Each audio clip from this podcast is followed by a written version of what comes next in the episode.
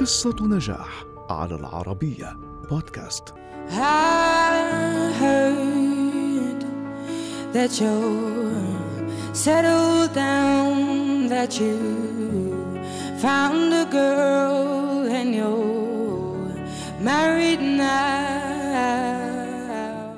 إن تصدر أغنية جديدة حتى تحطم الأرقام القياسية خلال أيام قليلة. وهذا أمر طبيعي للفنانة أديل التي غيرت نظرة العالم لفناني البوب صاحبة الألبوم الأعلى مبيعاً في القرن الواحد والعشرين بمبيعات تجاوزت 31 مليون نسخة. وتصدر ترتيب البيلبورد لمدة 24 أسبوعاً. وهي الفنانة الأولى في التاريخ التي صنفت ثلاث أغان لها ضمن العشر الأولى في السنة نفسها. لكن وراء هذه النجاحات التي حققتها أديل رحلة عنوانها الإصرار والعزيمة. ولدت أديل لوري في العام 1988 في لندن وهي الطفلة الوحيدة لوالدتها. وبدأ شغف أديل بالموسيقى في الرابعة من العمر وظل هذا الشغف مرافقا لها. وقامت والدتها بتسجيلها في كلية بي آر آي تي لفنون الأداء. وهي المدرسة نفسها التي تلقت فيها إيمي واينهاوس تعليمها. خلال فترة دراستها عملت أديل على مشروع مدرسي قدمت فيه ثلاثة نماذج غنائية وقامت لاحقا بنشرها على حسابها الخاص على موقع ماي سبيس ولفتت موهبتها اهتمام شركة إكس إل للتسجيلات وتواصلوا معها وأبرموا معها عقدا في العام 2006 وفي العام 2008 أطلقت أديل أول ألبوماتها وحمل عنوان 19 نسبة إلى عمرها.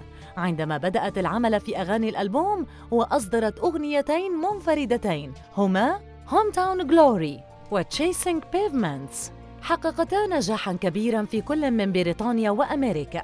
وكانت هذه بداية مشوار الشهره للفنانة الشابه التي لم تتجاوز العشرين من عمرها في ذلك الوقت. وفي العام نفسه ظهرت أديل في برنامج Saturday Night Live ولفتت أنظار من لم يرها من قبل. وانتقل ترتيب ألبومها على آيتونز من المركز الأربعين إلى المركز الأول خلال يوم واحد فقط. وفي العام 2009 بدأت أديل تحصد ثمار نجاحاتها ونالت جائزتها الأولى في حفل جوائز الجرامي كأفضل فنانة جديدة وحازت لقب أفضل صوت في بريطانيا من شبكة بي بي سي. لم تكتفي أديل بحصد الجوائز بل راحت تحطم الأرقام القياسية. فبعد إصدارها ألبومها الثاني في العام 2011 الذي حمل عنوان 21 حقق نجاحا استثنائيا وباع خلال الأسبوع الأول من إطلاقه نحو 352 ألف نسخة. ومع الوقت وصل الرقم إلى أكثر من 30 مليون نسخة حول العالم.